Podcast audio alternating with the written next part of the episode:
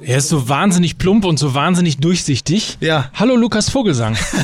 Geht das, geht das so schnell los? Ja. Heute einfach, einfach Einfach rein, oder rein. was? Wer du- bist du? Bist du der Ecki Häuser? Danke, danke, danke, sehr gut, sehr gut. Ja. Da ist der Podcast ist noch nicht eine Minute alt, dann nehmen wir uns schon gegenseitig die Worte weg. Sehr gut. Aber ich hoffe natürlich, dass du nochmal das in die Kabine reinbrüllst, damit du eine extra Motivation jetzt hast, um hier heute richtig, richtig zu performen. Ja, also bei Sky gilt ja jetzt drei Ecki Elver. Und damit sind wir schon bei Miki Beisenherz. Guten Morgen. Guten Tag.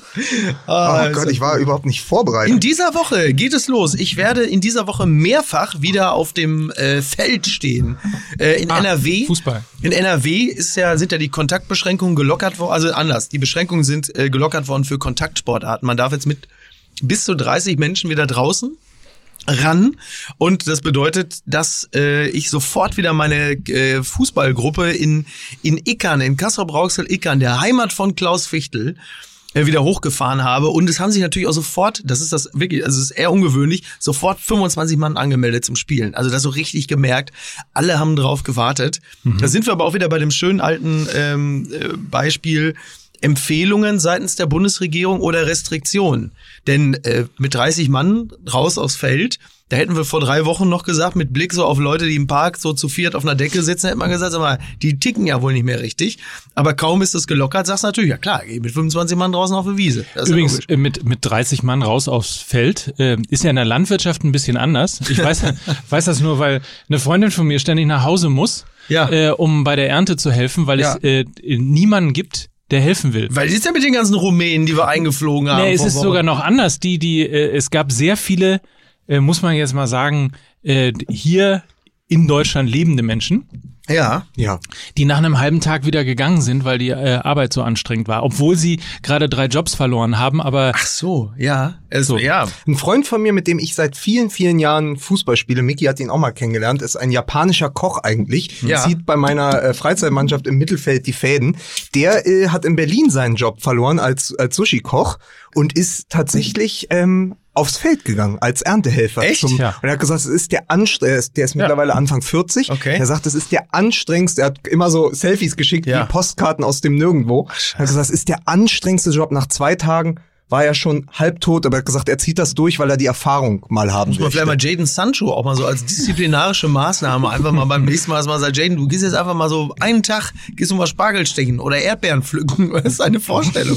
so, äh, apropos äh, die Rosinen rauspicken, wir müssen Gewinner ähm, announcen. Ich, ich schaue gerade nach. Wir verleihen ähm, von Mickey Beisenherz angestoßen. du richtig. erinnerst dich vielleicht. Ja, ja, Hands of äh, God. Gewinnspiel Hands of God, wo man sagen muss, es kommt zum richtigen Zeitpunkt. Gestern Hands of God zwei Jahre alt geworden. Nochmal Herzlichen herzlichen, Glückwunsch. Glückwunsch. Ja, herzlichen Und wir Glückwunsch. haben mit ihnen zusammen ein, ein Markus Thuram-Bild, wie er kniet, Black Lives Matter, Hashtag Black Lives Matter, ähm, verlost. Und der Gewinner ist Thomas Ross. Thomas Ross, Herzlichen bitte, Glückwunsch. bitte per wie sagt man, privater Nachricht an uns. PN. Auf, auf PN auf Instagram. Einfach direkt nochmal melden. Nenne uns Ross und Reiter. Er hat nämlich geschrieben, Gewinnspiel Fußball MML, Vater Lilian Thuram, Mutter Madonna, war halt eine wilde Zeit damals. Danke für den genialen Podcast jede Woche, bitte genauso weitermachen. Ach, wie schön. Liebe Grüße. Ja. Und da wir eh schon bei Hands of God sind, die uns dieses Poster ja zur Verfügung gestellt Ich möchte das machen. Du möchtest das machen. ja, das weil es ist ich immer toll. besser, wenn andere Ja, stimmt, wir hatten Werbung gestern machen. drüber gesprochen, ich habe schon Ja. wieder vergessen, ich habe wenig geschlafen. Ja. Äh, Warum eigentlich? Der Newsletter, Ja. Neuheit bei Fußball MML, wer also die exzellent geschriebene Zeitlupe von Lukas Vogelsang wirklich, ich weiß gar nicht, Woche für Woche, nee, alle 14 Tage. Alle 14, setz mich nicht so unter Druck. Das ist, warte ganz kurz, das ist so ein bisschen damals, als wir den Elf Freunde Live-Ticker in Kooperation mit dem Tagesspiegel zur WM 2010 Oh. herausgegeben haben als App. Ja. Wir waren vier Leute, die den Live-Ticker gemacht haben für Elf Freunde. Der Tagesspiegel hat die App beworben mit 1,99 alle 64 WM-Spiele live im Elf-Freunde-Ticker, ohne dass wir davon was wussten. Und dann standen wir da und gesagt, so Jungs, das sind jetzt in den ersten Wochen drei Spiele am Tag. Wie machen wir Ah, das? das ist krass. Das ist so ein bisschen wie in dem, äh, wie ihr ja wisst, ich äh, podcaste ja noch anderweitig. Äh, in dem ist heute der Podcast, dritte, richtig? Äh, ja. Äh, in, dem, in dem Podcast, den ich mit Polak für Audible mache, hat Polak einfach mal aus dem Nichts eine Reise nach New York verlost mit uns beiden. das fand ich auch gut. Tim von Audible war übrigens auch total begeistern. Das ist ja super. Sehr gut. So, also Also ganz kurz zwei Wochen zurück zum Thema. Alle zwei Wochen, donnerstags, die Zeitlupe, historische Spiele, sensationell geschrieben und Ja. in Erinnerung gerufen äh, von Lukas Vogelsang. Das muss man ja wirklich mal, das muss man wirklich loben. Also wir machen ja hier unsere Scherze, aber äh, das ist ja jetzt kein Riesengeheimnis, äh, dass wir wirklich große Fans äh, der Schreibe von Lukas sind, der ja auch immer die herrlichen Antexter für unsere Folgen schreibt. Also das ist schon wirklich außergewöhnliche äh, sprachliche Kunst. Und das mal ebenso mal so zu bekommen, das ist so ein bisschen wie wenn irgendwo in der Innenstadt plötzlich Bugattis für 5 Euro äh, so über die Ladentheke gehen. Also nur weil es nichts kostet, nehmt das ähm, nicht als, als Billigleistung wahr. Das ist hier nicht der 1 Euro, das ist schon toll. Das, das mit den Antext Antexttexten ist schön, dass du das mal sagst. ja, Äh, ich weiß, worauf du hinaus willst. worauf denn? Ja, die auf, auf die Kritik, auf die, Fanpost, auf die Fanpost. müssen. Ah, das stimmt, das können wir gleich mal nochmal. raus. Ich weiß gar nicht. Aber ähm, nein, Ja. können wir nur empfehlen an dieser äh, Stelle eben nicht nur die Folge immer zu hören, sondern den Text auch zu lesen. Der kommt von Ja. Lukas jede Woche. Echt eine Sensation. Und alle 14 Tage gibt's eben die Zeitlupe. Und das wollte Lukas gerade sagen. Es gibt von Hands of God jetzt alle 14 Tage dazu auch eine Illustration. Das Ganze, was? Das wusste ich nicht. es ist ganz neu und das Ganze gibt es nur, wenn man auf fußballmml.de geht und sich für den Newsletter für die Zeitlupe registrieren lässt, muss man also die E-Mail-Adresse hinterlassen und dann äh, landet das jeden Donnerstag pünktlich morgens um sieben äh, quasi im Postfach Geil. bei euch und ähm, es gehört zu einem erlauchten Kreis von Menschen, die die Zeitlupe von Lukas Vogelsang Und wir lesen können. beginnen nämlich, das wurde heute gerade geliefert, noch aktuell mit der Zeitlupe Lothar Matthäus gegen Jugoslawien. Auch dort gibt es ein Hands of God. Äh, noch nachgereicht ab heute, also wer sich ab heute einträgt, neu kriegt, Kriegt das, das schon mit dem mit dem Lodder. Und äh, ja, also damit damit viel Spaß und toll, dass wir diese Kooperation zustande gebracht haben. Ja, So, und dann können wir, glaube ich, anfangen, ja. würde ich mal sagen. Ja, ja, genau. Jetzt ist ja, jetzt ist ja die Nabelschau erstmal für eine Sekunde vorbei. ähm, Gut, Boah, ist das dann sage ich mal wahn- wahnsinnig heiß hier, ne? Oder? ja. Musik bitte.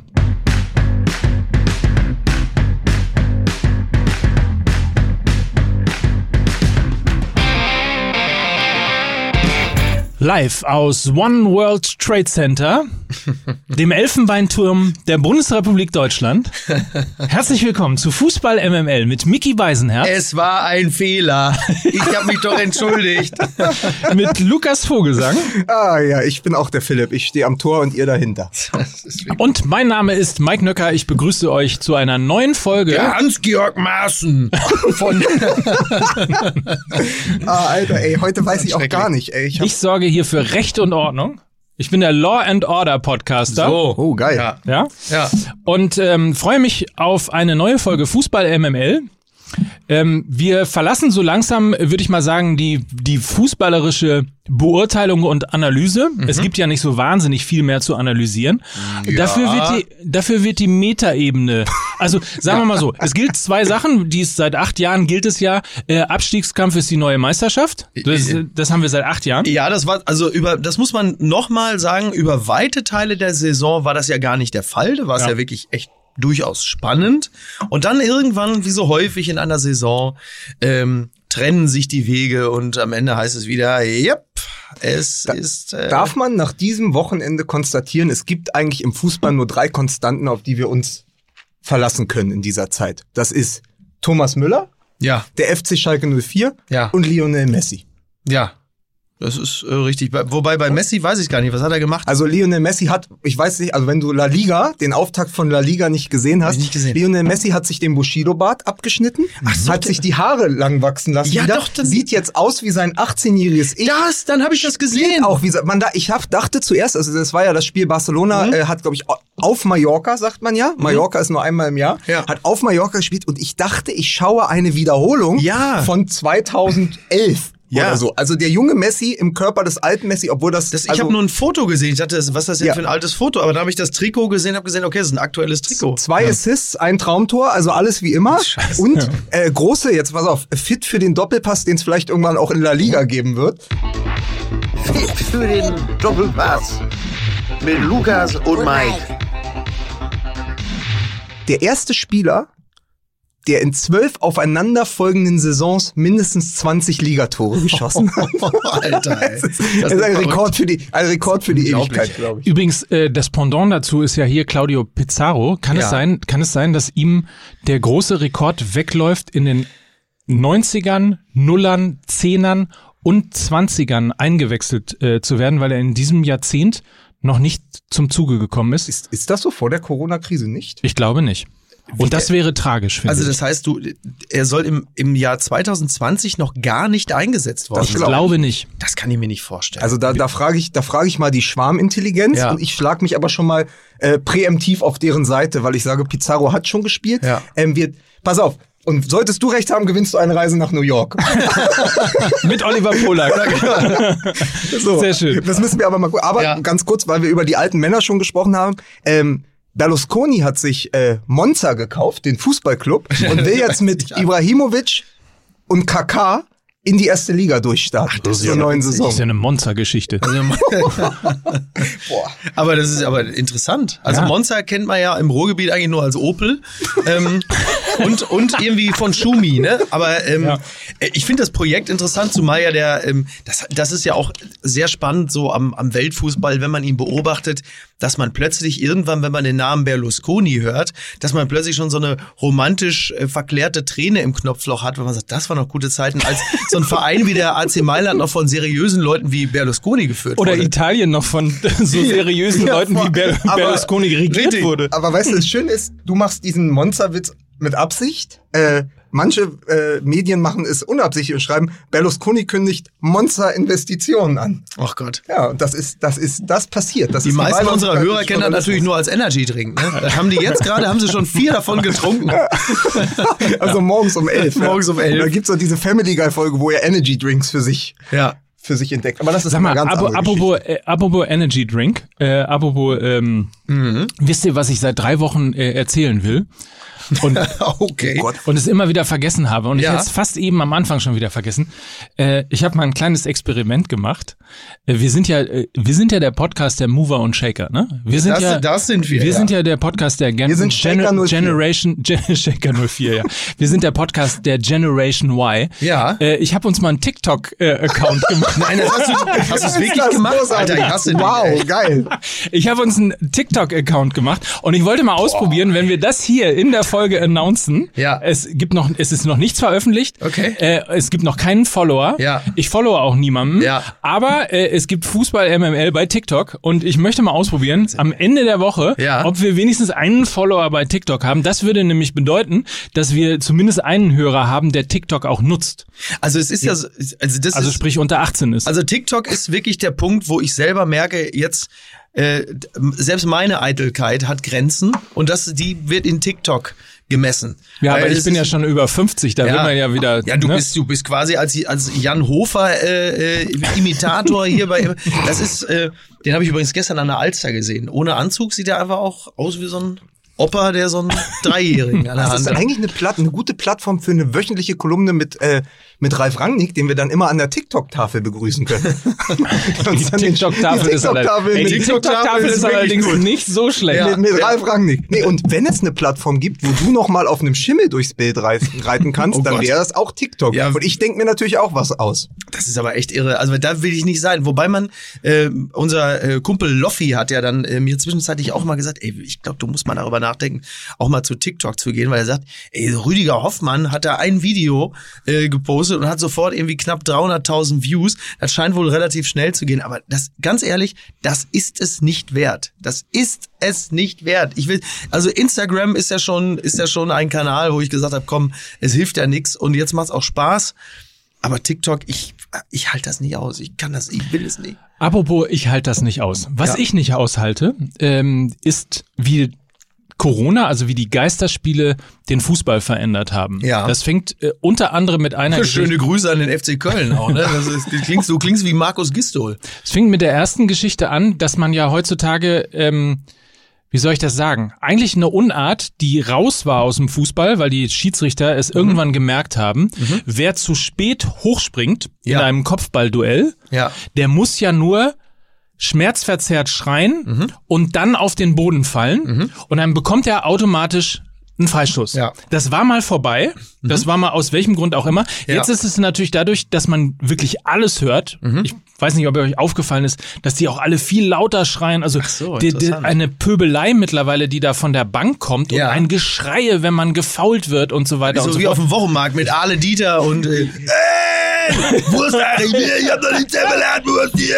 Und dann komm her hier, da. Jetzt hier, kommt eine junge Frau, wenn der Chef mich rausschmeißt, ich pack da noch eine dicke, fette Grobe dabei. Sowas halt. Ich sage euch, Das war jetzt übrigens durch Pele, Corona, Pele Wollitz, der hat jetzt einen eigenen Stand auch. durch Corona, durch die äh, Geisterspiele, kommt die fiese Fratze des Fußballs zurück, finde ich. Jetzt lass doch Alfred Draxler in Ruhe, der hat doch wirklich der hat doch, der hat doch noch gar nichts Wusstest du, ich finde ja übrigens, äh, äh, der Draxler sieht so ein bisschen aus, wenn alte Männer so komisch ins Fitnessstudio gehen, kriegen die ja manchmal so einen, so einen dreieckigen Hängearsch hinten. Und so sieht, sieht so ein bisschen. Das kommt von Alfred Windeln. Draxler ist das Gesichtsäquivalent dieser Entwicklung. Das finde ich ist schön.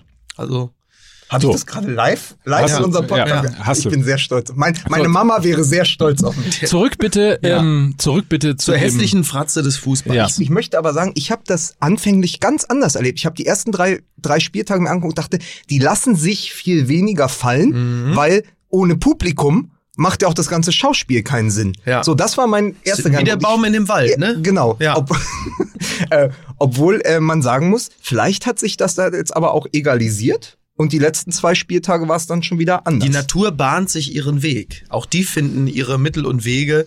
Ähm, die Emotion, die sonst von den Rängen auf die Schiedsrichter äh, einströmt, einfach dann entsprechend umzuleiten und dann aus sich selbst heraus zu generieren. Und dann passiert es halt eben. wir haben, wir haben ja nach äh, hier die- dieser dieser Doku über ähm, Sudoku. über den Eitekin. Die Ja, Doku über den ja. Eitekin, äh, Pfiffe und fette Bässe oder wie das Ja, hieß. ja. Gelbe Karten, Pfiffe, fette Bässe. äh, da hatten wir doch, hatten, gab's doch eine Forderung unserer Hörer, die gesagt haben, warum nicht, ähm, nicht einen Fan-Kanal, sondern einen Schiedsrichterkanal, Ja. sodass man die hört. Ja. Das haben wir jetzt. Du hörst im Moment die Kommandos der Trainer, du hörst die Entscheidung der Schiedsrichter, aber auch sehr interessant, die Dialoge zwischen Trainerbank und Schiedsrichter. Ja. Was tatsächlich sehr viel rauer ist, als ich es für mich, oder Jetzt sehr Max, viel Max Eberl zum und Beispiel. sehr viel näher dran ne? als ja. an meiner ja. Kreisklassenerfahrung. Ja. Also, ey, Schiri, ja, so das, das Ich passiert genau. Ehrlicherweise, ich finde, so langsam wird's wirklich asozial. Also was teilweise auch gestern am, äh, an Kommandos, an Schreiereien, an Gepöbel von der Ja. Bank äh, ähm, beim Spiel Schalke gegen Leverkusen gekommen ist, ähm, das ehrlicherweise, das ist nicht schön. Also Ja, und und klar. und dieses dieses Geschauspieler und dieses Fallenlassen und dieses Schreien und dieses Schmerzverzerrte, ähm, da unbedingt einen, einen Strafstoß äh, beziehungsweise einen Freistoß schinden zu wollen. Also insbesondere ist es mir aufgefallen, wirklich bei diesen Kopfballduellen im ähm, in dem äh, also äh, quasi bis zum Strafraum, Im also in dem, Niemandsland. in dem im Niemandsland Ja. des Fußballs sozusagen. Also between the boxes. Ja, So sagt also man ja heutzutage. Torwart, So Torwart, so Torwart. Absturz, äh, Absturz, Absturz. Äh, Torwartabsturz. nur weil wir auf, nur weil wir gleich noch lass über. Warte mal, Torwart, Torwartabschluss. Übrigens, äh, Roman Bürki hat seinen Vertrag in Dortmund verlängert. Und vor drei Wochen habe ich noch gesagt, gut, dass das nie passieren wird. Ja. Also, So, schönen das Gruß war an ja Nico so- Kovac. Nein, aber. Abstoß. Ja. So, dann gibt's äh, diesen, diesen Luftzweikampf Mhm. im, irgendwo im Niemandsland. Der, der zu spät abspringt, lässt sich fallen, sch schreit Ja. rum Ja. und kriegt einen Freistoß. Ja. Und das ist ehrlicherweise, jetzt fängt es wirklich wieder an, äh, sehr, sehr albern äh, zu werden. Und apropos albern, ähm, diese Video Assistant Referee Ja. Entscheidungen Der Kölner ähm, Keller. der Kölner Keller. Ja. Mann, Mann, Mann, Mann, Mann. Also Was ich, eine Kacke. also ich Ne? weiß nicht, wer gestern den Elfmeter für Schalke gesehen hat. Ich, ich habe gestern, ich habe es nicht Also gesehen. es- ich habe nur, ich habe das nur äh, entsprechend in den sozialen Netzwerken verfolgt. Die Begeisterung hielt sich in Grenzen. Äh, Kopfballduell mit meinem neuen Leverkusener Lieblingsspieler Tabsoba. Ähm, der Angreifer, und ich weiß gerade nicht, wer es war. Was, Caligiuri? Ich, äh, alten Schalker. Da waren elf Schalker, Schalker. auf dem Platz, So. alle bis auf Nübel können es gewesen sein. Ja. Äh, und er drückt ihm im Zweikampf mit dem Knie den Arm an den Ball. Ja. Und trotz So. Videostudiums, sowohl Ja. vom Keller als Ja. auch vom Schiedsrichter, wird auf Elfmeter Okay. entschieden.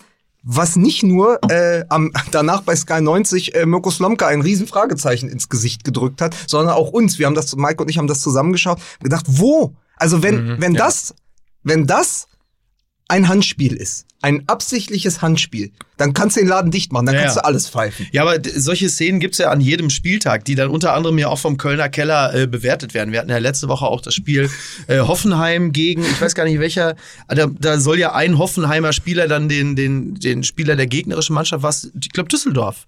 Ähm, Also Hoffenheim war diesen Spieltag gegen Leipzig. Genau, und letzte Woche war Okay. Hoffenheim gegen Düsseldorf und dann wurde der Hoffenheimer Spieler, äh, wurde dann ja quasi, ähm, es gab einen Elver gegen Hoffenheim, weil der Spieler soll den Düsseldorfer irgendwie auch mit dem Arm, äh, so, so, ja, sollte also eine Art Tätlichkeit gewesen sein. Das hat, man sieht es aber in der Zeitlupe so, dass also der Düsseldorfer Spieler selber einiges dafür tut, dass der Arm des Hoffenheimers überhaupt dahin geht. Und da fragt man sich dann Hübner immer, war das in der neunten Minute gleich. Ja, Ja. siehst du, aber stimmte, ne? Ja, ja, ja. Ach so, und, gegen, und, gegen äh, Kajan, ne? ja, genau. Oder? Ja, Ka Ka Eihan, Ei- Eihan, Eihan, Eihan. Oh, Also, Entschuldigung, Düsseldorf, Schalke, Ja. der Westen möge es mir verzeihen, da Ja. bin ich im Moment. Na, der lange Rede, kurzer. Sinn. Also wir stellen fest, es gibt ganz viele Situationen an jedem Spieltag, wo ähm, das, das Tool ähm, der, der nachträglichen Video, äh, des nachträglichen Videostudiums offensichtlich nicht zu dem Ergebnis führt, dass im Nachhinein, wenn wir alle uns das Spiel nochmal ansehen und die Bilder ebenfalls sehen, sagen, es ist doch relativ offensichtlich, was da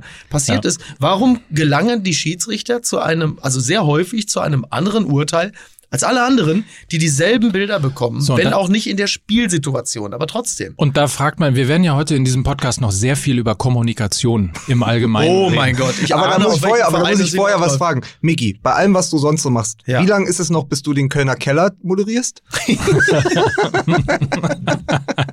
Naja, aber moderieren wäre ja vielleicht irgendwie eine ganz gute Geschichte, weil man fragt sich natürlich schon, ich weiß nicht, wie lange wie wir diesen Kölner Keller jetzt haben. Ist es die zweite Saison? Ist es die dritte Saison? Ich glaube, es glaub ist schon die die dritte, dritte, Saison. ja. Ähm, und wir kommen fünfte. immer wieder an den Punkt, ähm, wo wir als äh, Fan, als Zuschauer, ähm, teilweise ja auch als Spieler sozusagen Fragen zurückgelassen werden. Ja. Und ich frage mich, warum die, warum man es in drei Jahren nicht schafft, die Kommunikation einfach besser zu gestalten. Also wenn ich dieses Tor beispielsweise, das vermeintliche Tor von Guerrero, der ganz offensichtlich auf das, auf das Puma-Logo, Ja. Also noch nicht mal auf das DFL-Logo Ja. oder was, sondern auf das Puma-Logo den Ball Ja. bekommt. Ja. Ja, wäre Durch ein Adidas-Logo gewesen, wäre nichts passiert. Durch einen Abpraller. So, Ja. da wäre es doch total schön gewesen, wenn der Schiedsrichter einmal gesagt hätte, äh, ich habe gesehen, dass Mhm. äh, Guerrero den Ball äh, an den oberen Bereich des Armes bekommen hat. Mhm. Die Schulter gehört mit zum Arm oder was auch immer da die Regel gewesen sein Ja. soll. Ähm, und deswegen wird dieses Tor nicht gegeben, Mhm. was ja auch im Grunde genommen eine Reform gewesen ist, weil man ja in dieser Saison gesagt hat, egal was passiert, ob absichtlich oder unabsichtlich, wenn der Ball beim Erzielen eines Tores an die Hand kommt, äh, wird das Tor nicht Mhm. Was gegeben. meines Erachtens übrigens auch eine totale Quatschregel ist. Aber sei es drum. Es gibt viele totale Quatschregeln da- dieser Tage. einigen, so. ja. Mhm. Und ähm, du wirst aber nicht abgeholt. Das erklärt dir keiner. Dir erklärt keiner, warum äh, Boateng beispielsweise im Spiel gegen äh, Borussia Dortmund, warum das kein Elfmeter ist, Mhm. Ja. warum aber einen äh, Samstag später Ja. das gleiche im Spiel gegen Paderborn plötzlich Elfmeter ist. So, und so hast du tendenziell immer das Gefühl, irgendwer, so, dann Oder die kommt Ungleichbehandlung. Genau. Das ist ja So, eh das die große Bayern- gesellschaftliche Thema und das gibt's natürlich in der es Bundesliga ist auch, auch. Aber es ist auch die Unklarheit. Also es gibt ja kein, scheinbar keine Guidelines. Also es ist ja, Ja. nicht, es gibt ja keine Gesetzmäßigkeiten, an die du dich halten kannst, wo du sagst, klar, das ist das. Also so ein bisschen wie, wenn man in einem Flugzeug sitzt, sich dieses laminierte Ding holt und weiß, okay, so habe ich mich im, im Brandfall, Mhm. Ja, ja. im Fall einer Notlandung zu verhalten. Es gibt, es gibt nichts, was stringent Naja, es gibt schon, es ist. gibt schon Gesetzmäßigkeiten, die niedergeschrieben wurden, aber dann, wie, wie dieses Gesetz umgesetzt wird, liegt dann offensichtlich sehr stark im Ermessen des Schiedsrichters. Und nach unserem subjektiven Eindruck fällt der Schiedsrichter ähm, im jeweiligen Spiel immer zielgenau die gänzlich falsche Genau. Aber wenn, du Entscheidung. nicht, wenn du nicht mehr weißt, ob du dir die Weste, die Rettungsweste jetzt über den Arsch oder über den Kopf ziehst, ob es richtig ist, dann hast du ein Problem. Und ja, wenn genau du das- Alfred Draxler bist, ziehst du es über den Kopf. Das haben wir jetzt schon geklärt. Nein, aber, der- aber der Punkt ist, es bleibt doch dann, klar, alle sagen jetzt, ähm, zum Fußball gehören eben auch diese, diese Diskussionen. Eigentlich sollten sie ja etwas weniger werden Ja. mit der Einführung des äh, Videoschiedsrichters. Das hat nicht so ganz geklappt. Aber es bleibt ja ständig so dieses Gefühl, dieses sub subjektive Gefühl. Ich würde immer sagen, mein Gefühl sagt mir, die Schiedsrichter haben größeren Respekt, Bayern-Spielern eine gelbe oder gar eine rote Karte zu geben, während sie bei Mannschaften wie Augsburg, äh, wie Hoffenheim, wie Mainz oder ähnlichem äh, viel schneller dabei sind, eine Karte zu zücken. Und man hat ja offensichtlich irgendwo auch immer das Gefühl, ähm, dass diese Entscheidungen für viele Vereine gelten, Ja. für die Topclubs aber nicht. Ja. Und ähm, da finde ich, wird's jetzt so langsam mal an der Zeit, dass man sich mal über das Thema Kommunikation im Zusammenhang Ja. mit, äh, mit dem Videoschiedsrichter Gedanken macht. Ja. Weil es ist ja, also es kann man doch mal testen. Man kann doch mal, te- es funktioniert ja in der NFL auch. In der NFL wird erklärt, warum gerade gepfiffen worden ist Mhm. und was die Strafe ist und, und so weiter und so fort. Ja. Sogar nach, und, oder nicht nur sogar, sondern äh, nach einer Überprüfung, nach einer Videoüberprüfung wird genau erklärt, was passiert ist. Und die Frage ist, warum funktioniert das nicht in der Bundesliga? Die Bilder kannst du dir doch sparen. Ob Mhm. Ja. der jetzt, ob du jetzt siehst, welche Bilder der sieht, Ja. das macht ja noch keinen, keinen Unterschied, Ja. weil du siehst ja, dass das definitiv kein Elfmeter Ja. äh, gegen Leverkusen gestern gewesen ja. ist. So, und diese Kommunikation mal aufzuklären, ähm, das muss doch in irgendeiner Form möglich sein. Ja. Die sind angetreten mit dem Video Assistant Referee, um sozusagen die menschlichen Fehler zu minimieren. Und ich habe das Gefühl, dass eher das Gegenteil passiert Mhm. ist. Es gibt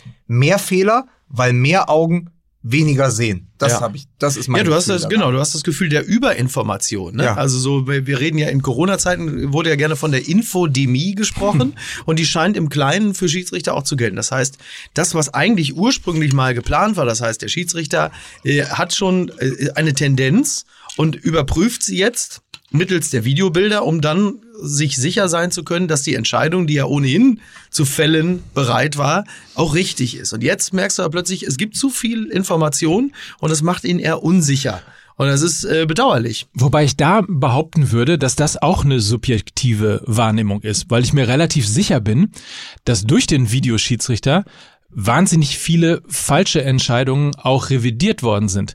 Da du aber, und da sind wir wieder bei der Kommunikation, jetzt ja jetzt ja so, also das ist ja jetzt viel zu differenziert. Also das ist, äh, der Wilde, ich sagte, der, der Wilde, der Typ, der Typ da drüber in dem Kölner Keller, der ist der Blinde, da haben sie unten, haben sie da, haben sie die Blinden zusammen. Früher bei der WM 94, der Andi Bremer, der Ewe und ich, da gab's, es gibt noch nicht einmal Videobilder, wie der Ewe den Stinkefinger zeigt. Dann nicht einmal das, da früher, das, ach, was weiß ich, keine Ahnung, gibt, gibt, läuft auf keine Pointe hinaus. ich sag nur, ich sag nur, Sta- Statistik, ja Statistik wird es auch hier. da machen, ne? Wenn man mal Ja. wissen würde, wie viel, wie viel Ja. Entscheidungen wirklich revidiert worden Ja. sind, die auch falsch waren. Ja. Ähm, Also auch ich glaube, das würde dass natürlich wir helfen. gefühlsmäßig falsch liegen und das natürlich was gebracht hat. Aber die, da die Videobeweislast, der jetzt eigentlich noch stärker beim Schiedsrichter auf dem Feld liegt, weil man plötzlich sieht, was er sieht. Mhm. Ja. Also man sieht ja nicht nur Ja, die genau. Szene in der, also früher hat man sich aufgeregt, da saß man in der Kneipe und gesagt, guck mal, die Wiederholung kommt, das war doch niemals abseits oder Mhm. Ja. das war doch hundertprozentig abseits.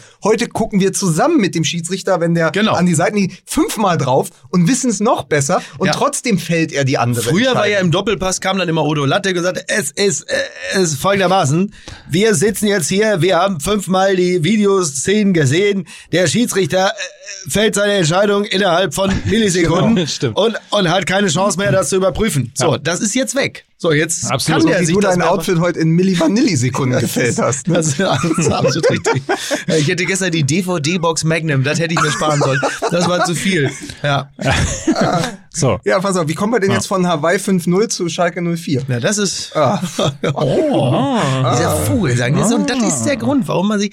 Ja, also falsche Entscheidung Ja. ähm, und äh, schlechte Kommunikation. Aber sagen wir- ich denke, da ist die Brücke zum FC Schalke relativ schnell. Ja, aber Wie, wie viel deiner 400-Euro-Fahrer hast du denn schon entlassen? Äh, das ist wirklich. Also das ist wirklich. Ich glaube, also imagemäßig äh, muss jetzt eigentlich der FC Schalke kann jetzt entweder die neuen Trikots sind aus Welpenleder. ähm, man hat Heck, man, man hat Heckler und Koch als Trikotsponsor als neuen oder Philipp Amthor wird das neue Maskottchen. So, da kommt, kommt aber- Erwin aber- kommt weg, Philipp Amthor winkt dann immer so, wenn dann mal wieder Fans im Stadion sind, wenn überhaupt noch Aber der welche steht, kommen dann, der steht dann da auch. Der steht dann da Am und winkt und grüßt am steht Tor. der steht am Tor. So, pass auf, ich möchte, ich möchte einen Tweet dazu vorlesen von Susanne Blond und Blau auf Twitter. Die Okay. schrieb, gemeinnütziger Verein, dessen 30 Topverdiener circa 220.000 Euro am Tag verdienen, kündigt aus wirtschaftlichen und organisatorischen Gründen 24 Geringverdienern mit circa 130.000 Euro Jahresverdienst. Klingt nach der Postillon, ist aber leider Schalke Das 04. ist Wahnsinn, ne? Oder?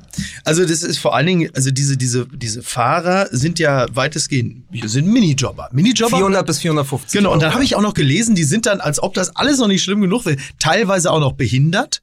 Und du sagst, ey, was denn noch? Das gibt es doch alles gar Ja, nicht. Ey. ich- In der Corona-Hochphase sagst du, Leute, äh, Wir, wir machen es ja äh, hier auch in diesem Podcast, äh, wie jede gute Talkshow, Sport-Talkshow, immer dann, wenn es um Schalke 04 geht, wird ja Alfred Draxler eingeladen. das ist richtig. Ähm, so, und äh, das haben wir natürlich heute auch gemacht. Ja. Die Quintessenz ist die, ähm, dem Verein geht's dreckig, die Kommunikation ist schlecht, Ja. jetzt muss die Ausgliederung kommen. Ja, ja So, das ist das ist ja immer, das ist Ja. äh, lustigerweise äh, ist ja immer sozusagen äh, die äh, ja die, der Unterstützungsmechanismus. Mhm. Das ist ja der die Lobbyisten schwärmen dann aus, also die Tönnies Gang ja. schwärmt dann aus und immer wenn irgendwas im Argen ist, geht man in eine Talkshow und sagt so jetzt, also daran Ja, ja, sieht man man, muss- man man muss- sieht daran, wie unprofessionell das hier alles läuft. Ja. Man- das muss jetzt auf professionelle Beine gestellt werden. Also Ausgliederung. Ja. Hurra. Man muss sagen, Alfred Daxler ist seit gefühlt 20 Jahren der Posterboy der Ausgliederung. Das Einzige, Ja. was sein Verein in der Zeit geschafft hat, war die Edi-Gliederung.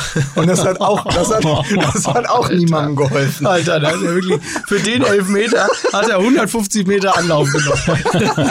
Und du lachst trotzdem. Ja, und nimmst ja, mit. ja, natürlich. Und erzählst ihn nachher jemandem beim Bier. Ich Ja, weiß sicher. das. Aber mich. es ist doch wirklich so. Man darf übrigens nochmal sagen, äh, liebe Grüße von unserem äh, Freund Kai Feldhaus, der zu Recht gesagt hat, weil wir oft sagen so, ähm, die ganze Bildfamilie ist immer pro Ausgliederung. Mhm. Ja. Henning Feind, der Ja. äh, Chefredakteur der Sportbild, Ja. hat ein leider äh, zu Unrecht überlesenes Editorial verfasst vor Mhm. zwei Wochen, wo er ganz klar sagt, er ist gegen Ausgliederung. Also das auch nochmal kritisch beäugt, Mhm. Ja. soweit ich das verstanden habe.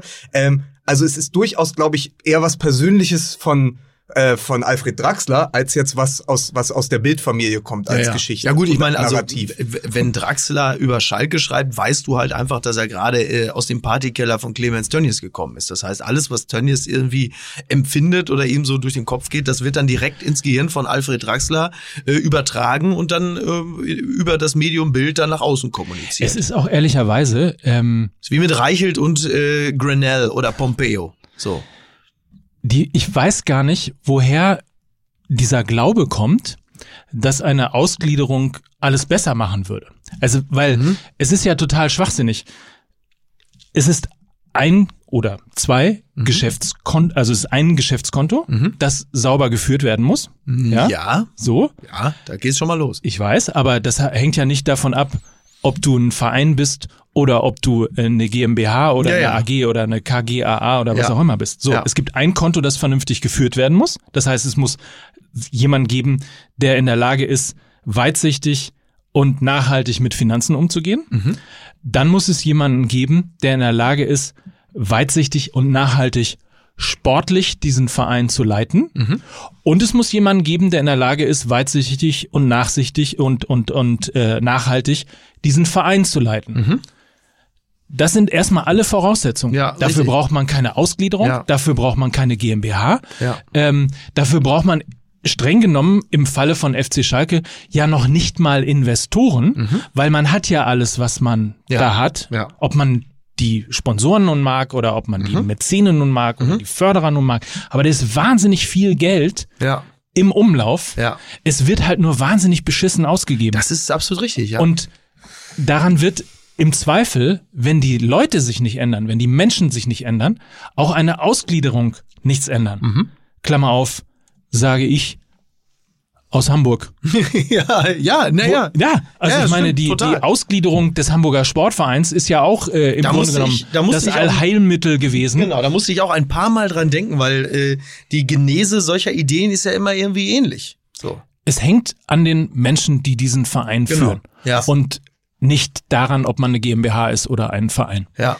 Es gab im Zuge dieser ganzen Busfahrer-Geschichte zwei interessante Zitate, die ich gefunden habe. Zum einen von einer Sprecherin des Vereins Schalke 04, Mhm. äh, die dem entgegenwirkte, dass es dass man so das Gefühl bekam, dass seine Entscheidung, die diese Woche gefallen Ja, ist, also mitten in die Krise, die sagte halt, die Entscheidung, ähm, diese äh, 24 Busfahrer zu entlassen, ist schon Anfang des Jahres gefällt worden, Um dann weil einen man externen und einen externen Anbieter, ja. Fahrdienst äh, sozusagen zu beauftragen. Ja. Äh, es war nur so, da jetzt die Saison der Junioren abgebrochen wurde, Mhm. hat man sozusagen jetzt schon Nägel mit Köpfen gemacht.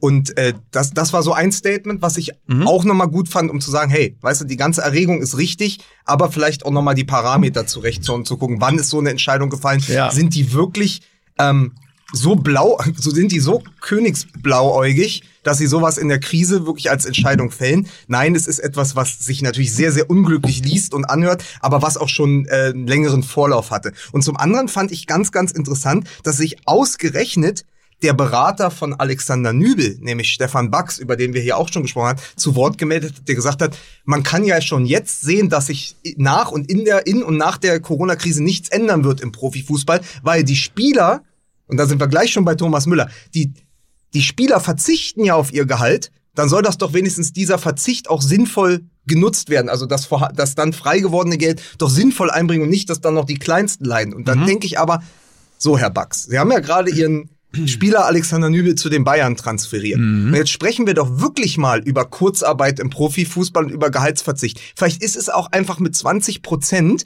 in acht oder zwölf Wochen Stillstand dann nicht getan. Also das ist nämlich Ja. meine Sicht auf die Sache. Da, da, da, da äußert sich ein Spielerberater, ausgerechnet von Nübel, Ja. und sagt, ja, wenn wir schon auf 20 Prozent des Gehalts verzichten, kann ja nicht sein, dass der Busfahrer entlassen wird. Ja. Das ist, zeigt für mich wieder ein ganz kleines Verständnis von dem, worum es eigentlich geht, weil die Spieler durchaus auch auf 50 Prozent hätten verzichten können, sie trotzdem noch ein gutes Leben geführt hätten und den Verein nochmal auf andere Füße hätte stellen können. Und das ist in Dortmund und so genauso. Das ist Ja, ja, ja. kein Schalke 04-Problem. Aber das finde ich so, das ist eine ganz schwierige Doppelmoral. Also Mhm. ich finde, es schafft, es ist ja die große Kunst des FC Schalke 04, dass im Verein und im Umfeld des Vereins es niemand schafft, auch nur ein Zitat oder eine äh, etwas zu veröffentlichen, was auch nur annähernd, wo man das Gefühl hat, ja, da hat jemand mit Sinn und Verstand jetzt argumentiert. Ja, Also ich, ich glaube, dass du, dass du ähm, Stefan Baxter jetzt falsch interpretierst hast, weil ich schon äh, das Gefühl hatte, ähm, dass das dass das e- ehrlich gemeint war, so wie er es gesagt hat. Also das war jetzt nicht darauf bezogen,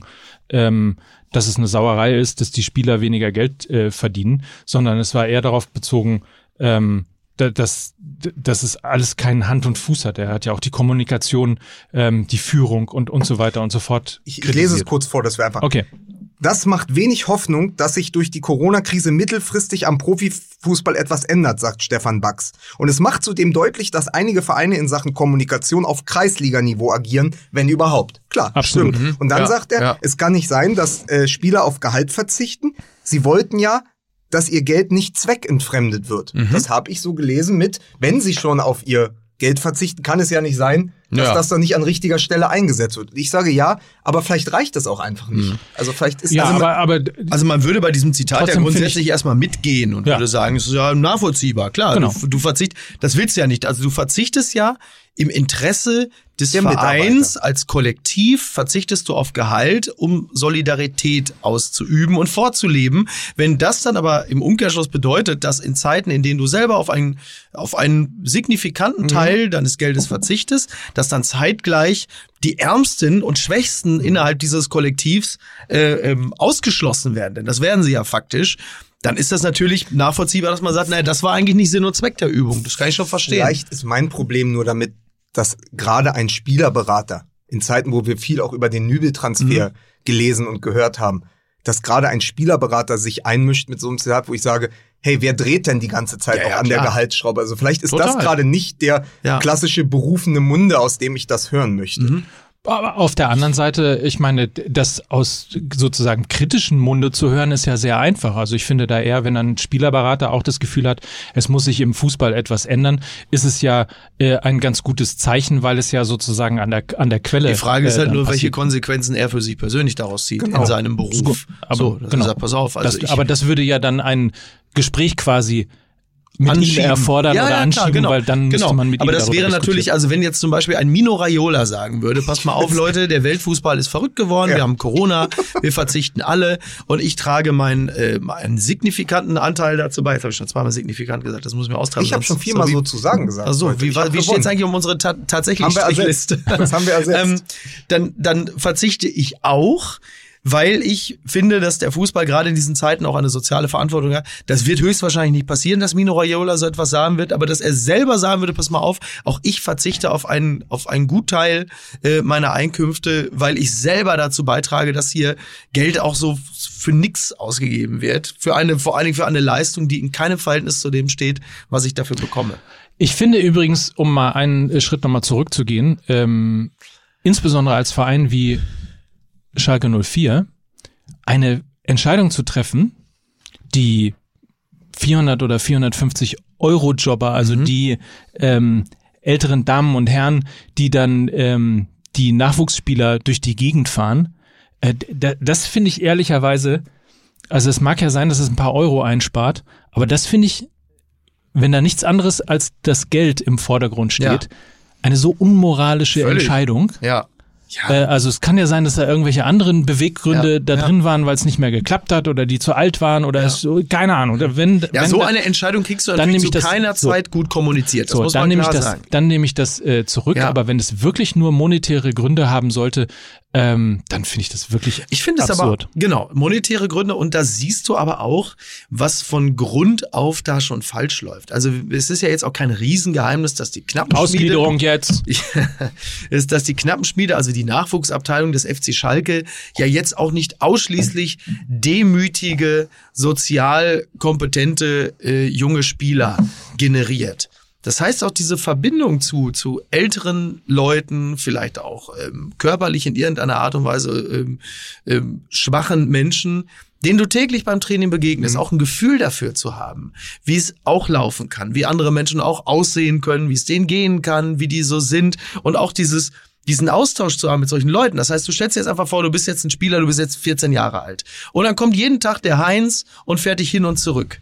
So, dann hast du ja im besten Falle auch eine Beziehung dazu. Es kann auch mal sein, dass der Heinz sagt, Junge, was hast du denn da schon wieder? Muss das denn sein? Eine Uhr für 6000 Euro. Solche, solche kleinen Dialoge im Kleinen. Dieses Gefühl auch für eine andere Lebenswirklichkeit. Dass auch das nicht zu erkennen, dass das wichtig ist, auch zur, zur geistigen Reife eines Spielers, dass solche Personen, solche Figuren auch in deinem Umfeld, in dem ja alle dich ab einem frühen Alter deiner, deiner Großartigkeit versichern, dass du das nimmst und du auch nicht erkennst, wie wichtig das ist, auch auf einer, auf einer, ähm, ja, so sozialen Ebene solche Kontakte auch zu, beizubehalten und zu, Ja. zu beleben. Da, daran siehst du auch schon, wie die, wie an sich auch die, die menschliche Komponente, auch die Lektionen in Demut überhaupt gar keine Rolle spielen, sondern sagt man irgendwie, nee, Heinz und Inge, die werden jetzt einfach wegrationalisiert und dann kommt halt stattdessen dann irgendein so ein 35-Jähriger mit so einer Oakley-Sonnenbrille und fährt die halt einfach gruß- und wortlos von A nach B. Ja, dann abends noch Promis. Ah nee, ist vergessen.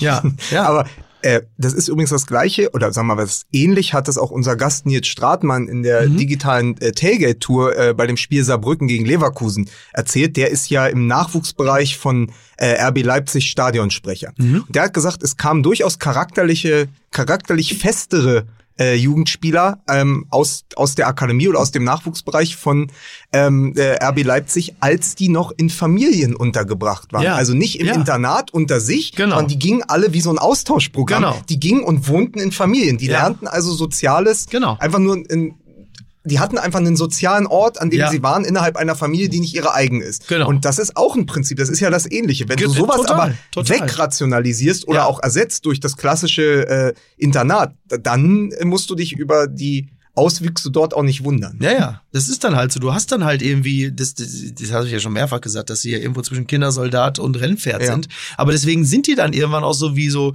kleine seelenlose äh, Totilas-Figuren, äh, Figuren, die dann da halt Und jetzt so über Ziel Mugabe, Honey Jack. So.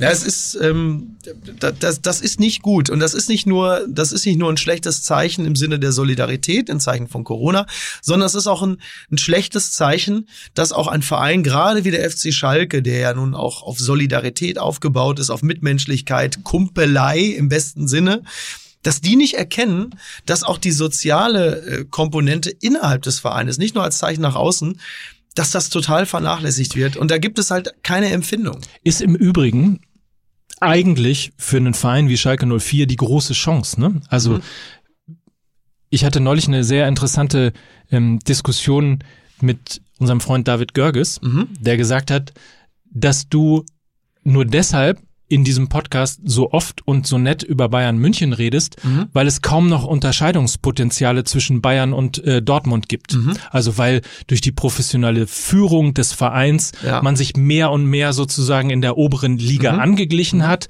und deswegen gibt es keine Reibungspunkte mehr, deswegen gibt es keine Unterscheidungen mehr. Mhm. Ähm, und deswegen ist der große Unterschied, ob man nun heute Dortmund-Fan ist oder Bayern-Fan ist, gar nicht mehr so sehr gegeben Ja. und gar nicht mehr so sehr quasi von einer Rivalität äh, Mhm. getrieben. Das macht ja die Lücke eigentlich auf, für andere Vereine, sich eben anders zu positionieren und so Mhm. ein, so ein, ja, so ein Sympathieträger oder dieser andere Das ist Sympathieträger. nicht die Kampagne, die Schalke 04 gerade fährt. Nein, das Nein, ist das die ist, gegenteilige richtig. Kampagne. Ja. Aber Schalke wäre einer dieser Vereine, die eigentlich jetzt in diese Lücke, die Borussia Dortmund Mhm. Natürlich. durch Erfolg und Professionalität Ja. und so weiter Ja. ähm, hinterlassen hat. Also der sympathische Underdog Mhm. oder der andere Verein oder wie auch immer man das dann marketingmäßig irgendwie nennen möchte. Ähm, so, Schalke wäre einer dieser Vereine, der ich könnte. auch äh, Hertha BSC mal anmelden mit Lars Windhaus. Also ich finde, wir, wir sind da einer der auf der besten- Sympathie, Ja. auf ganz weit auf dem, auf dem Weg. Zweifellos Aber, wichtig. aber wenn, wenn Mickey sagt, mehr Heinz und Inge wagen, dann muss man doch sagen, wenn es Schalke 04 vor zwei Wochen schafft mit dem Härte, also wir dachten mit dem Härtefallantrag schon, das wäre Ja. Rock Bottom gewesen. So, das tiefer geht's nicht. Und dann entlassen die auch noch ihre Härtefälle. Genau. Und das in einer in einem in einer Stadt wie Gelsenkirchen, in einem Stadtteil wie Schalke Nord, wo du hingehst und es ist eh schon, die Arbeitslosigkeit liegt, glaube ich, bei 40 Prozent. Ja, das ist wirklich der Wahnsinn. Rand vom Rand. Ja. Und die Leute leben nur für den Verein. Ich habe das vor zwei Wochen genau schon mal so erklärt. Du gehst dahin, die, die Hälfte der Geschäfte, da, da steht dann halt Schale 04, weil das K runtergefallen ist. Das ist natürlich eine Verhöhnung des, äh, des Hausputzes und der Fassade, aber man muss einfach klar sagen, du hast die Arbeitslosigkeit, du hast da die große Tristesse. Das, da, da leuchtet nachts da leuchtet nachts die ähm, Kampfbahn, die Arena-Lücke auf Kampfbahn, leuchtet nachts blau. Das ist das, was schon helfen soll, um sich aufzurichten, ja. Ja. Und desto so, wenn den wenigen, die dann auch noch, die dann noch einen Job haben, den auch noch wegnimmst. Ja. Das zeigt, obwohl die Arena da oben auf dem Hügel thront, wie weit weg die sind, Total. dass sie nicht nur die vier Kilometer von den Kneipen, Ja. die es noch gibt, weg sind, sondern Lichtjahre weg Das sind von halt dem, was ihre Welten, Fans ne? sind. Ja, total. Und das, das ist es halt. Ja, ne? oder wie du, um nochmal deinen Witz vom Anfang zu nehmen, da zwischen den, zwischen den Fans und äh, der Mannschaft von Schalke 04 liegen irgendwann Welpen. Ja, das ist, das ist wirklich tragisch. Und äh, klar, dass wir den FC Bayern, dass wir da mitunter manchmal auch äh, fast schon warmherzig über die Bayern sprechen, ist, dass trotz aller Kritik dieser Verein, da sind wir wieder bei dem Begriff Identität hat. Ne? Die haben auf dem Feld ähm, äh, Spieler, die kommen entweder aus der Region, wie Thomas Müller. Klar, der FC Bayern hatte auch schon mal deutlich mehr Bayern im eigenen Kader, als es jetzt der Fall Also ist. Dieter Hönes hat doch gerade die Jugendarbeit von Bayern München gelobt, So. oder? Nee, aber, aber selbst, selbst so Figuren wie Robben und Franck Ribéry waren plötzlich schon mehr Bayern als, Ja. äh, ähm, als, als, als man sich das jemals hätte vorstellen können. Franzose oder Holländer? Und so. Wollte ich und nur sagen. Sie, ja, das, danke. so, so schnell werden die auch nicht vergessen. Und selbst die, weißt du, und selbst ein Hönes, über den wir nun wirklich lang und breit gelacht haben, der hatte mal eines, Leidenschaft und Identität. Und, ähm, und der ist halt eben kein Technokrat. Anders jetzt als hätte Rummenigge, aber aber-. Aber das ist etwas, Dafür, dafür wird natürlich der FC Bayern von, von seinen Fans auch geliebt und da sind sie der anderen weit voraus, denn die haben diese Identität und sie, sie emotionalisieren. Selbst das, selbst das negative Emotionalisieren äh, hat ja auch damit zu tun, dass die mit ihrer Mir san mir Mentalität und mit ihrer Dickodigkeit natürlich auch knietief in einem Identitätsbewusstsein sind, was auf der Region und seiner, seiner Großartigkeit fußt. Aber alle eint eines. Egal welchen Namen wir hier reinbringen. Ob Aki Watzke oder äh, Mhm. von mir aus irgendjemand in, in Berlin, Tönnies, whatever. Wir können jetzt alle Namen dieser Dieter Welt. Hönes. Alle Namen des Fußballs Martin können wir droppen. Eine unfassbare Dünnhäutigkeit, Mhm. wenn man ihnen kritische Fragen stellt. Was, wie ich finde, den Printjournalismus mal ausgenommen, Mhm. Teile des Printjournalismus mal ausgenommen, dazu geführt hat, dass wir mittlerweile einen Verlautbarungsjournalismus oder dass das quasi das Wunschszenario Ja. der Bundesliga wäre, einen Verlautbarungsjournalismus Ich, zu machen. Ich, nenne- ich nenne es ja Putzerfisch-Journalismus. Ja, schön. Putzerfisch-Journalismus ist auch sehr schön. Ja. Ähm, weil ja jeder total dünnhäutig reagiert, Mhm. wenn man mal eine kritische Frage stellt oder wenn man mal eine ja andere persönliche Note in das Fragenstellen hineinbringt. persönliche Note finde ich, jetzt bin ich interessiert. Wer Naja. bringt die denn rein? Ecki Häuser ist Ja. und jetzt kommen wir wieder zum Thema Schalke und dem, was ja Was auch genau war denn da eigentlich los? David Wagner, Mhm. nach dem 1 zu 1. Muss, muss ich eigentlich David Wagner sagen? Ist das, ist das wieder so ein Moment? Ich wo glaub, er so, heißt David Wagner, Ja, okay, ne? also David Wagner, aber er ist doch irgendwie halb US-Boy. Ja, sagt Irgendwie David Wagner. Dann komm, wir David machen Wagner. Da- David Wagner. David Wagner. Naja, der heißt so, auch der, David Wagner. der Schalke, der Schalke-Trainer, Ja. David Wagner, äh, kommt also zum, also klassisches Field Reporting. Ja. Langes Mikrofon, Ja. Mundschutz, guten Tag, äh. David Wagner. Ähm, und soll erzählen, was jetzt war mit dem 1-1 gegen Leverkusen. Ja. Referiert dann aber über eine Frage, die Ecki Häuser vor dem Spiel Peter Bosch gestellt Mhm. hatte, nämlich, ob es denn überhaupt, ob man sich überhaupt über einen Sieg nach dem Spiel freuen könnte gegen, eine solche Ja. Schalker Mannschaft. Ja. Mhm. Und da hat er gesagt, das ist so eine Unverschämtheit. Herr Häuser, Sie haben sich keine Freunde gemacht hier auf Schalke, aber das hat uns das letzte bisschen Motivation, ja, Sie haben ja mit einer sehr, äh, mit einer sehr jungen und zusammengeschusterten Truppe Mhm. Haben wir da wirklich gespielt. viele Verletzte. Ja, sehr viel. Es Übrigens also- soll deshalb auch, sollen jetzt auch Teile des Athletik-Trainerstabs entlassen werden. Ich sag's nur an der Stelle. Ja, und Caligiuri geht natürlich nach Augsburg, wo man sagt, ja, wenn dein einziger echter Leistungsträger seit Jahren dann zum FC Augsburg geht, dann hast du grundsätzlich ein Problem in Das der Mannschaft und im Verein. Aber auf jeden Fall, das alles beiseite. David Wagner sagte, das hat uns extra motiviert. Mhm. Und dann wollte Ecki Häuser sich rechtfertigen und dann sagte er Dank, sagte Wagner Dankeschön und ging Ach, das und ließ ihn stehen. Und im Anschluss, direkt nach dem Interview, begann ja Sky 90, wo eben unser Freund Alfred Traxler saß Mhm. Ja. und gesagt hat, das mit Eggy Häuser ist ja nicht das erste Mal. Es ist ja immer wieder Eggy Häuser. Da müssen Sie sich bei Sky mal fragen, welche, welche Fragen Sie überhaupt stellen. In der Aufgeregtheit Ach, am an. Spielfeldrand und unmittelbar nach dem Abpfiff. Wo unser Freund äh, äh, Patrick Wasserzieher dann gesagt hat, naja, Sie stellen ja auch nicht immer nur nette Fragen. Ach, sehr gut. So, das Ja. war der ganze, also das war der Infight. Ja, ja, also da, da, da bin ich natürlich, ich glaube, da sind wir uns eh einig, aber da bin ich äh, wirklich gänzlich bei Mike. Also ich habe gestern bei, bei äh, beim Volksgerichtshof Twitter gab es natürlich dann auch mehrere Leute, die geschrieben haben, irgendwie äh, Ecki Häuser und ich glaube, niemand mag Ecki Häuser, pipapo. Ich bin da. Also äh, ich bin großer Fan, um das noch das mal wollte ich, sehr deutlich ich, ich zu sagen. Will, ich will da ja, ich, das wollte ich ja gerade sagen, ich bin da ja an an dem Punkt, wo du auch bist, dass ich das ähm, völlig in Ordnung finde, dass man auch solche provokanten Fragen mal stellt. Denn äh, also der, da, an dieser Stelle ist der Fußball doch überhaupt noch so ein bisschen nahe am Fan, weil ja genau solche solche Äußerungen im Sinne von äh, gegen so einen Schalke zu gewinnen, da kannst du ja auch brauchst ja auch keinen Orden anhaften. Das ist doch ganz normale klassische Fanwahrnehmung des Fußballs und eine auch mal durchaus provokante Frage zu stellen, sollte jetzt auch niemand komplett aus der Fassung bringen. Natürlich ist diese Frage eine Unverschämtheit, aber sie ist angesichts des Tabellenstandes und der Spielweise des FC Schalke doch keinesfalls unangebracht, übergriffig oder oder äh, eher abschneidend. Du kommt, Da kommt eine Mannschaft, die zwölf Spiele am Stück nicht gewinnen konnte, nach einer Hinrunde mit 30 Punkten Ja. und einer wirklich guten Hinrunde, wo man dachte, die haben die Kehrtwende geschafft.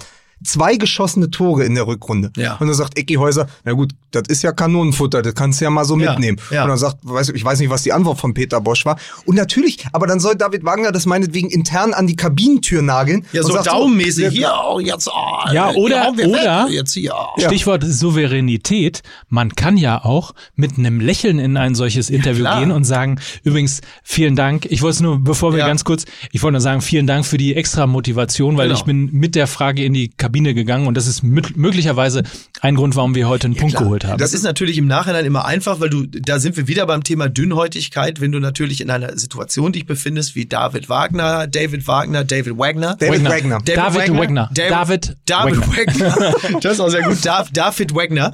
ähm, dann, dann, dann kannst du natürlich solche Dinge nicht so gelassen zur Kenntnis nehmen, äh, wie wir, die wir mit dem Profifußball natürlich überhaupt nichts an der Birne haben und auch niemals haben werden, weil niemand wird uns da jemals einstellen. Noch nicht mal als Busfahrer der knappen Vor allen Dingen der, pass auf, der signifikante Unterschied Oh.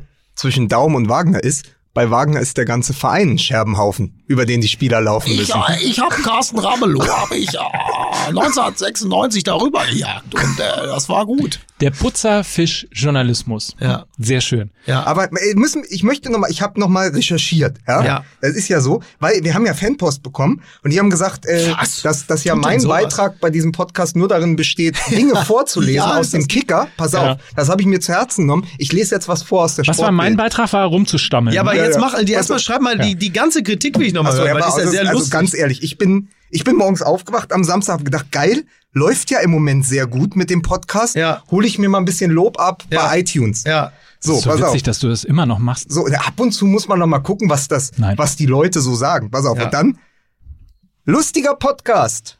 Aber Lukas, super unterhaltsamer, witziger Podcast. Auch die Folgenbeschreibungen sind legendär. Wer ist der Verfasser? Nur ist die Eigenleistung von Lukas noch recht ausbaufähig. Derzeit kon konzentriert er sich vornehmlich darauf, Zeitungsartikel, insbesondere Kicker, einfach nur zu zitieren oder aktuell auch ständig etwas aus Last Dance wiederzugeben. Das ist halt eins vor Let's Dance, ne? Nicht wirklich kreativ, da muss schon mehr kommen. So, pass auf. Und da habe ich gedacht, ach komm, das geht noch besser. Ja. Ein guter und zwei Nieten. Zwei Sterne. Der Herr Nöcker stammelt wie Ede Stoiber in seinen besten Tagen. Herr Vogelsang klingt wie die männliche Ang Angie Merkel und lacht am lautesten über seine eigenen Witze. Ohne M. Beisenherz wäre der Podcast eine Katastrophe. So, endlich jetzt. So, also ja, vieles, endlich sieht's mal auf, vieles war Blödsinn. Da muss Und ich weil sagen. ich mir das zu Herzen genommen habe, Ja. habe ich nochmal geguckt im Archiv, also ich habe gegoogelt und äh, bin ins Darknet des kleinen Mannes gegangen, nämlich auf die zweite Seite äh, bei Google. Und, und Das Darknet. Das das ist übrigens, ich, ich möchte nur sagen, das ist, glaube ich, ein Ronja von Rönne-Zitat von vor drei Jahren, aber ich fand Sehr das immer schön. schön Ja. und wollte es immer Ja, mal anbringen. toll. So, pass auf. Äh, da, dort hat die Sportbild äh, Zeugnisköpfe verfasst Ja. für, ähm, für Field Reporter, Ja. unter anderem natürlich auch Ecki Häuser. Also Kopfnoten, Beispiel? Häuser. Der Skymann ist beim BVB grundsätzlich gern gesehen, weil er kritisch fragt, dabei aber anständig bleibt. Andere Clubs werfen ihm vor, direkt nach Abpfiff, wenn alle noch unter Strom stehen, zu wenig Rücksicht zu nehmen und bewusst zu provozieren. Rudi Völler polterte nach einem Interview mit Häuser, ich danke Ihnen nicht. 2016 knallte es mit dem damaligen Schalker Trainer André Breitenreiter. Der TV-Mann hatte gefragt, was ist das für ein Gefühl für einen Trainer, der nur noch fünf Spiele in verantwortlicher Funktion ist und am Ende der Saison weg ist, trotz laufenden Vertrages bis 2017. Der Club sei sich ja mit Markus Weinziel einig. Breitenreiter wütete, das muss ich mir nicht bieten lassen. Also es gibt eine Vorgeschichte, Ja, ja. Ecki Häuser versus Schalke 04. Das Ja. scheint immer wieder zu sein. Ja. Es gibt aber auch die Geschichte Ecki Häuser versus Marco Reus. Genau. Also erinnert euch an die Motivationsgeschichte und Ja. so weiter. Ne? Also Was du ja sogar nachsynchronisiert Ja. hast. Ja. stimmt, Also ja. Die, er hat die Motivationsfrage gestellt, Ja. die man im Übrigen Die Mentalität. die Mentalitätsfrage, Ja. genau, nicht die Motivationsfrage, die Mentalitätsfrage. Und, und äh, es gab doch auch, war das auch Ecki Häuser, der mit Rudi Völler dieses Ge Interview führte, wo dann Ru irgendwie sagte, Rudi Völler ist, um wen ging es denn noch, ob der noch da ist? Ich weiß nicht, um irgendein, wahrscheinlich. Ich erinnere um, mich auch, wo- Ging es um Heiko Herrlich? Ja, aber- nach dem Motto, ist Heiko Herrlich noch da? Und dann Rudi Völler doch so, ja, wer weiß. Vielleicht sind Sie denn nächstes noch, nächstes Mal noch da? Und Ecki Häuser, ja, ich glaube schon. Sicher. das war doch Ja, so gut. Aber Ecki Aber- Häuser, Häuser macht das ja, ich finde das ganz gut, Ich finde wie das er das total macht, gut. weil er, äh, so, warum denn nicht? weil er einfach sagt, pass auf, dann passiert jetzt Na, er, er was. stellt halt letzten Endes die, der, the elephant in the room. Ja, so. so. Und das ist doch, das ist doch die Aufgabe eines Journalisten oder eines Reporters, das anzusprechen, was die ganze Zeit äh, dreuend über diesem, über dieser Schalke-Arena in dem Falle hängt. Und natürlich ist es richtig, das zu machen. Und, wenn es, äh, und wenn es provokant ist, es ist ja nicht, es ist ja nicht beleidigend oder eher abschneidend, es ist halt wie es ist. Und es, ja, und- und es gehört dazu. Also Ja. ich meine, wir reden von Journalismus. Wir reden nicht davon, äh, dass hier Werbekampagnen für Vereine oder Spielweisen oder sonst was äh, gefahren werden. Also Sky in diesem Fall ist ja keine Werbeagentur von der Bundesliga, Ja. sondern eigentlich so, ja nicht? ein, eigentlich wieso, ja ein, wieso, ein wie, wieso bezahlen sie dann das Maskottchen, die die Hamann, dass es da immer sitzt? Eigentlich ist es ja ein, ein äh, visueller und dann eben auch journalistischer Begleiter. Insofern ähm, finde ich das völlig richtig, was er macht. Patrick Wasserzieher im Übrigen auch jemand, der in der Lage ist, auch mal äh, dran zu bleiben und äh, gibt definitiv noch zwei, drei äh, andere. Aber der Punkt ist, die allgemeine Ge Gemengelage. Mhm. Putzerfisch-Journalismus hast du es gemacht, äh, Der, genannt. der, es war immer dieser der bajuwarische Wahl. Also es gab ja immer Ja, dieses, ja. wenn wenn wenn die wenn Uli Hoeneß falsche Fragen bei der Pressekonferenz beantworten musste, hat er gesagt, sie werden hier nie wieder einen Fuß auf das Gelände an der Ja, Sebener genau, Straße setzen. genau. So, das ist Ja, ja. Was, Was ist für eine- das? Was, ist das für ein Verständnis das hat ja von Otto, Journalismus? das hat ja Otto Rea gesagt, wenn, wenn, wenn ein Reporter eine, eine dumme Frage stellt, dann, äh, äh, dann hat er erstmal Sendepause, dann brauche ich hier äh, nicht mehr, mich, mich nicht mehr Das ist fragen, so- Beate. Das ist aber wie bin bei mal- Trump und, und CNN. Wo Ja, er immer klar. sagt, ne, sie, ihn, ihnen beantworte ich gar nichts. Oder lässt er die, die Journalisten ja. aus dem Saal tragen. Ja, ja. Also ich bin mal gespannt, wie das weitergeht bei allem, was ich gehört habe. Der TV-Vertrag wird ja gerade in, in heißer Phase ähm, verhandelt. Bei allem, was ich gehört habe, haben wir demnächst drei Anbieter äh, in, der, in der Bundesliga. Ähm, mit äh, The Zone, mit Amazon und äh, mit, mit Sky. Ja. Ähm, also da wird's mal äh, spannend zu sein, ob das vielleicht noch mal so ein bisschen aufbricht und sich versucht da der ein oder andere ähm, halt so eine so eine Andersartigkeit eben noch noch, noch äh, anzueignen. Aber im Grundsatz ist es so, dieser dies, dieser dieses Beleidigtsein des Fußballs bei kritischen Fragen schafft Elfenbeintürme. Ja. Unantastbarkeiten. Man muss plötzlich sich nicht mehr so ähm, rechtfertigen für Dinge, die man tut, weil man ja auch, bis auf von Ecki Häuser, keine kritischen Fragen ähm, in irgendeiner Form fürchten ne muss. Und wenn doch, dann ruft halt Uli Hoeneß im Doppelpass an. So. Wenn, Und, und das ist das Problem, weil dann kommen diese Kreisklasse, ähm, äh, diese, dann kommt diese Kreisklasse-Kommunikation dabei rum, wie jetzt im Fall von Schalke 04. Weil man das Gefühl hat, alles, was man macht, äh, macht man halt so, weil es ist mein Verein, mein Verein, so, und ich kann das so machen, wie ich, äh, wie ich will. Und das halte ich für eine, für eine relativ schwierige, um nicht zu sagen, eine relativ gefährliche Entwicklung. Allerdings muss man dazu sagen, das geht auch schon seit 25 Jahren äh, so. also, aber man, man muss doch eins sagen. Die Reaktion von Wagner, die Reaktion von Reus und auch die Reaktion von Völler. Wenn sie so reagieren auf Kritik, dann hast du als Journalist die richtige Frage gestellt. Das Exakt. ist ja der Genau. Lackmustest dafür. Ja. Und ich kann nur aus dem Inneren des Journalismus da berichten. Wir lernen das ja auch so. Also ich habe äh, Interviewführung bei Arno Luig vom Stern gelernt Okay, und der cool. hat gesagt, egal was passiert, die erste Frage muss provozieren, die Mhm. muss dem Gegenüber auch wehtun. Der hat mal äh, eine lange Strecke gemacht über jemanden, der 90 Prozent seiner Haut verloren hat durch einen Brand. Aber Ja. den hatte er selbst verschuldet. Und da war die erste Frage von Arno Luig, sind Sie nicht eigentlich an Ihrem Leben jetzt selbst schuld? Und da schluckst du erstmal, aber dadurch hat sich das Hab ich gesamte, gelesen, da hat sich das gesamte, also der hatte ein das Feuerzeug. Flug- ist das der der Pilot? Das, der hatte, das nein, der- hatte ein Feuerzeug irgendwie auf einem okay. Schrottplatz oder so in irgendein so Rohr gesteckt. Da Ich kam weiß, dann, da ich weiß. verpuffte irgendwas. Aber als Junge, als genau, Kind. Genau, als Kind. Ja. Und da, da stellte Arno Luig, damals ich ist es gelesen, 20 ja. Jahre her, die erste Frage, Genau. Sie sind doch selbst schuld an ihren, Ja. an ihrer Misere, an diesem Drama, das ihr Leben ist. Und da schluckst du erstmal. Aber das, das Gegenüber reagierte darauf und plötzlich ent, entspann sich ein, äh, ein, ein komplett gutes Gespräch. Und hier ist es ja so, Ecki Häuser hat ja im Fußball wirklich eine andere Dimension, aber hat ja nur eine Frage. Und wenn du immer nur fragst, äh, wie fühlen Sie sich? Ja. Das, was wir seit, Ja. was wir seit ebenso lang, nämlich Ja. seit 20 Jahren kritisieren. Äh, ja, wie fühlen sich? Äh, ja, gut, ich sag mal. Oder du So. machst das ja. wie damals Dieter Niklas, der jetzt Pressesprecher des FC Bayern ist. Der hat immer so viele Interviews geführt. Da hat er sich die Frage selber schon beantwortet. So nach dem Motto, wie geht es Ihnen jetzt, wo Sie das Spiel verloren haben, geht es Ihnen wahrscheinlich ja nicht gut. So, und, und so wird man, so wird man aber Pressesprecher Ja. oder Medien, wir sind mal Ja. das Medienmanager des FC Bayern. Ja. So ist er. Und das Ja. ist ja, das ist ja sozusagen die Quintessenz. Das ist ja der Putzerfisch auf die Spitze getrieben. Ja. Wenn, wenn auf die Spitze Sie Pocke, ne? Nein, es geht darum, alles unterm, unterm Deckel zu haben. Am klar. liebsten, am liebsten nichts diskutieren, Ja, auch nichts dieses, auch dieses, dieses Produkt Bundesliga nicht durch äh, zu viel Emotion zu gefährden. Genau. So, dass das alles schön schick bleibt und dass da jetzt nicht irgendwie plötzlich, da muss man denn da jetzt gleich so ausflippen. Da gucken auch Kinder zu. Man muss aber, man muss aber sagen, das letzte große Thema, worüber wir noch sprechen, ist ja Thomas Müller und der FC Bayern und der Ja, Brazzo. wir haben jetzt noch so zehn Minuten, dann muss ich mal Ja, ja, das dauert, Flughafen das dauert, das dauert fünf. Okay. Die Frau aber das, wieder. aber wir müssen ja, Ja, sehen, die bisschen. ganze, also ich weiß nicht, wie ihr das verfolgt habt, aber die ganze Geschichte mit Thomas Müller, Mhm. dem FC Bayern, Brazzo und Flick hat ja auch mit einem Field Reporter begonnen, Richtig. weil er nach Abpfiff des Spiels gegen Eintracht Frankfurt gefragt wurde, was denn jetzt eigentlich mit Verstärkung für die neue Saison ist.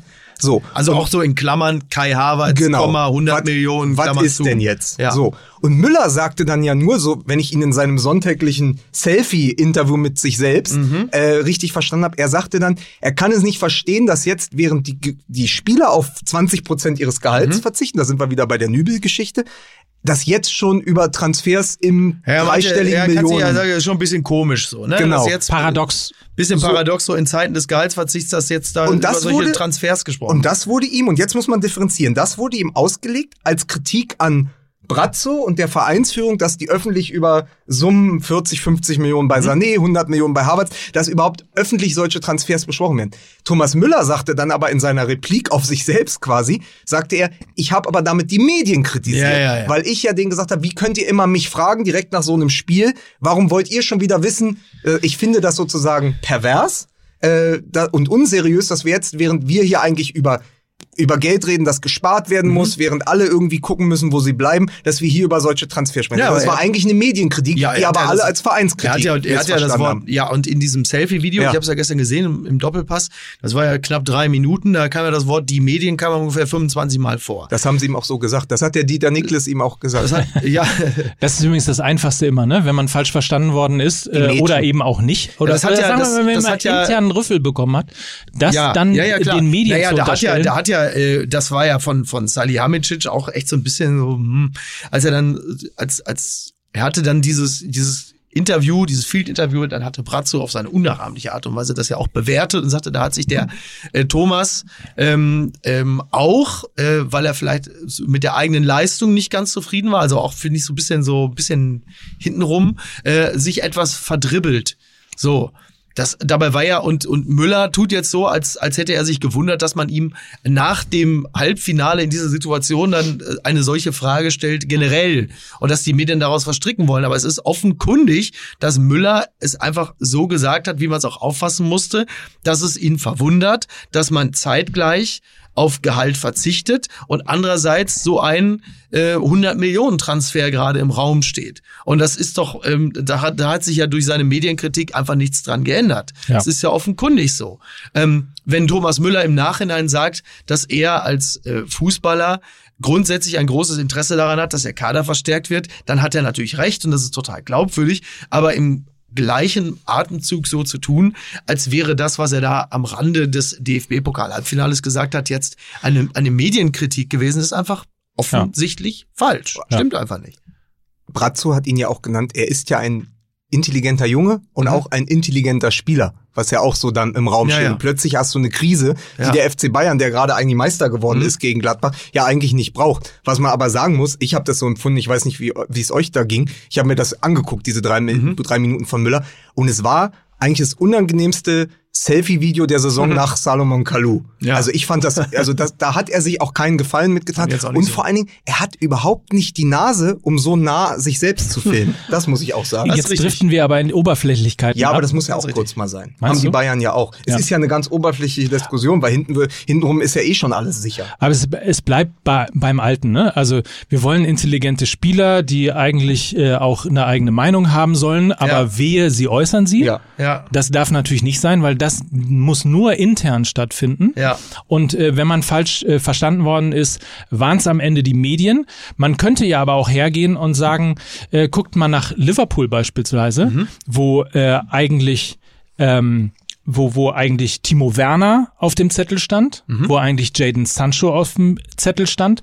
Und äh, bei allem, was ich gelesen habe, ohne jetzt zugegebenermaßen großer ähm, Premier League-Experte zu sein, der Typ wird wahrscheinlich sagen, äh, du bist ja so überhaupt gar kein Experte von irgendwas, aber Mach jetzt einfach. Du musst jetzt weitermachen, weil sonst versteht sonst man ist auch die Sendezeit vorbei, ne? Nee, aber du. Nein, die verzichten auf Transfers. Ja. So, und Ja. das ist ja auch eine äh, Herangehensweise. Es ist eine Herangehensweise, die ähm, äh, löblich ist in Zeiten, wo äh, 20 Busfahrer bei der Knappenspiele entlassen werden.